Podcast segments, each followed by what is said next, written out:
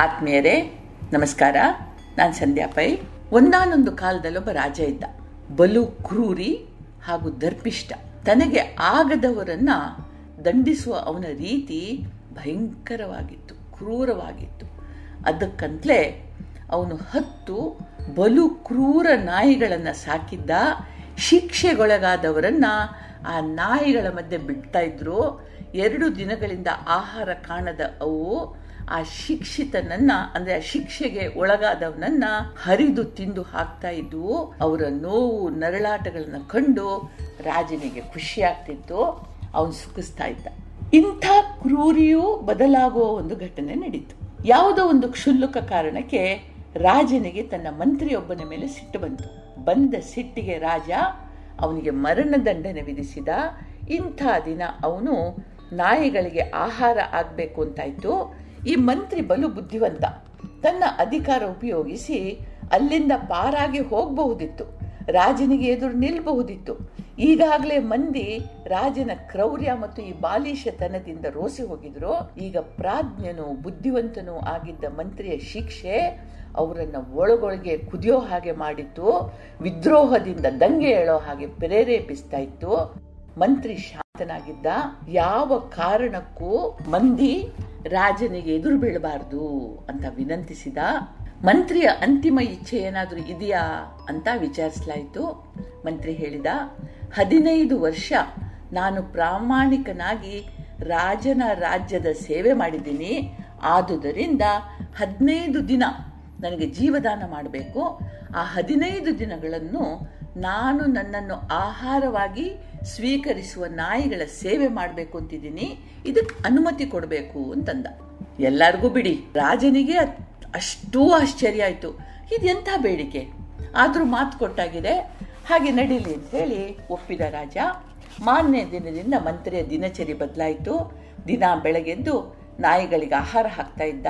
ಮೈ ಉಜ್ಜಿ ಸ್ನಾನ ಮಾಡಿಸ್ತಾ ಇದ್ದ, ದಿನಕ್ಕೆ ಎರಡು ಸಲ ಕಸರತ್ತು ನಡಿಗೆ ಮಾಡಿಸ್ತಾ ಇದ್ದ, ಅಪ್ಪಿ ಮುದ್ದಿಸ್ತಾ ಇದ್ದ, ಅವುಗಳೊಂದಿಗೆ ದಿನದ ಇಪ್ಪತ್ನಾಲ್ಕು ಗಂಟೆಗಳನ್ನೂ ಕಳೀತಾ ಇದ್ದ. ಎರಡು ವಾರ ಕಳೆಯೋಷ್ಟರಲ್ಲಿ ಈ ನಾಯಿಗಳಿಗೆ ಪರಮ ಮಿತ್ರನಾಗಿ ಹೋದ.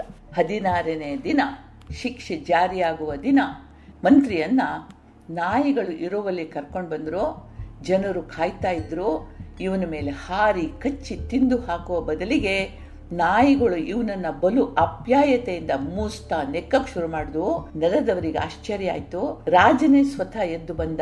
ಇಲ್ಲಿಯವರೆಗೆ ಎಂದೂ ಹೀಗಾಗಿರ್ಲಿಲ್ಲ.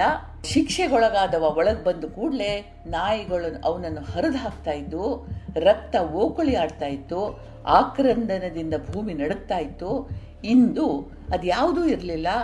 ನಾಯಿಯನ್ನ ಮಂತ್ರಿ, ಮಂತ್ರಿಯನ್ನು ನಾಯಿ ಪ್ರೇಮದಿಂದ ಮುದ್ದಿಸ್ತಾ ಇದ್ವು ರಾಜನ ಪ್ರಶ್ನಾರ್ಥಕ ಮುಖ ನೋಡಿ ಮಂತ್ರಿ ನಗ್ತಾ, ರಾಜನೇ, ನಾನು ಪ್ರಾಮಾಣಿಕವಾಗಿ ಹದಿನೈದು ವರ್ಷ ನಿನ್ನ ಸೇವೆ ಮಾಡಿದೆ. ಮಾಡದ ತಪ್ಪಿಗೆ ತೀರಾ ನಗಣ್ಯ ಕಾರಣಕ್ಕೆ ನನಗೆ ಮೃತ್ಯುದಂಡದ ಶಿಕ್ಷೆ ಆಯಿತು. ಈ ನಾಯಿಗಳ ಸೇವೆಯನ್ನು ನಾನು ಕೇವಲ ಹದಿನೈದು ದಿನ ಮಾತ್ರ ಮಾಡಿದೆ. ಇಂದು ಅವು ಹಸಿದಿದ್ರೂ ಕೂಡ ಹಸಿವನ್ನು ಮರೆತು ನನ್ನನ್ನು ಪ್ರೀತಿಸ್ತಾ ಇದ್ದಾವೆ. ಮನುಷ್ಯ ಜನ್ಮ ಅತ್ಯುತ್ತಮ ಅಂತಾರೆ.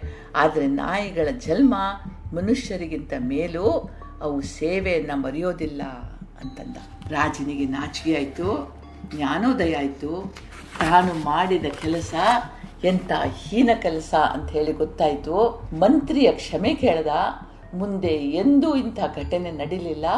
ರಾಜ ಬದಲಾದ, ಪ್ರೇಮಮಯಿ ಸಾತ್ವಿಕ ಅಂತ ಹೆಸರಾದ. ತಿಮ್ಮಗುರು ಹೇಳ್ತಾರೆ, ಧ್ವನಿತ ಪ್ರತಿಧ್ವನಿತ, ಮನುಜ ಜೀವಿತ ಎಲ್ಲ. ಮನುಷ್ಯನ ಜೀವನ ಅಂತಂದ್ರೆ ಧ್ವನಿ ಮತ್ತು ಪ್ರತಿಧ್ವನಿ ಇದ್ದಾಗೆ. ಯಾವ ಧ್ವನಿ ಹೊರಗೆ ಬೀಳ್ತದೋ ಪ್ರತಿಧ್ವನಿ ಅದೇ ಬರ್ತದೆ. ಕುಣಿದು, ಕುಣಿಯುವುದು ಅವನ ಎದೆ, ಜಗತ್ ಪ್ರತಿಕತಿ ಪಾಡುವ ಹೋಲ್. ಜಗತ್ತಿನ ಪ್ರತಿಕೃತಿ, ಪ್ರತಿಧ್ವನಿ, ಪ್ರತಿಬಿಂಬ ಅವನು.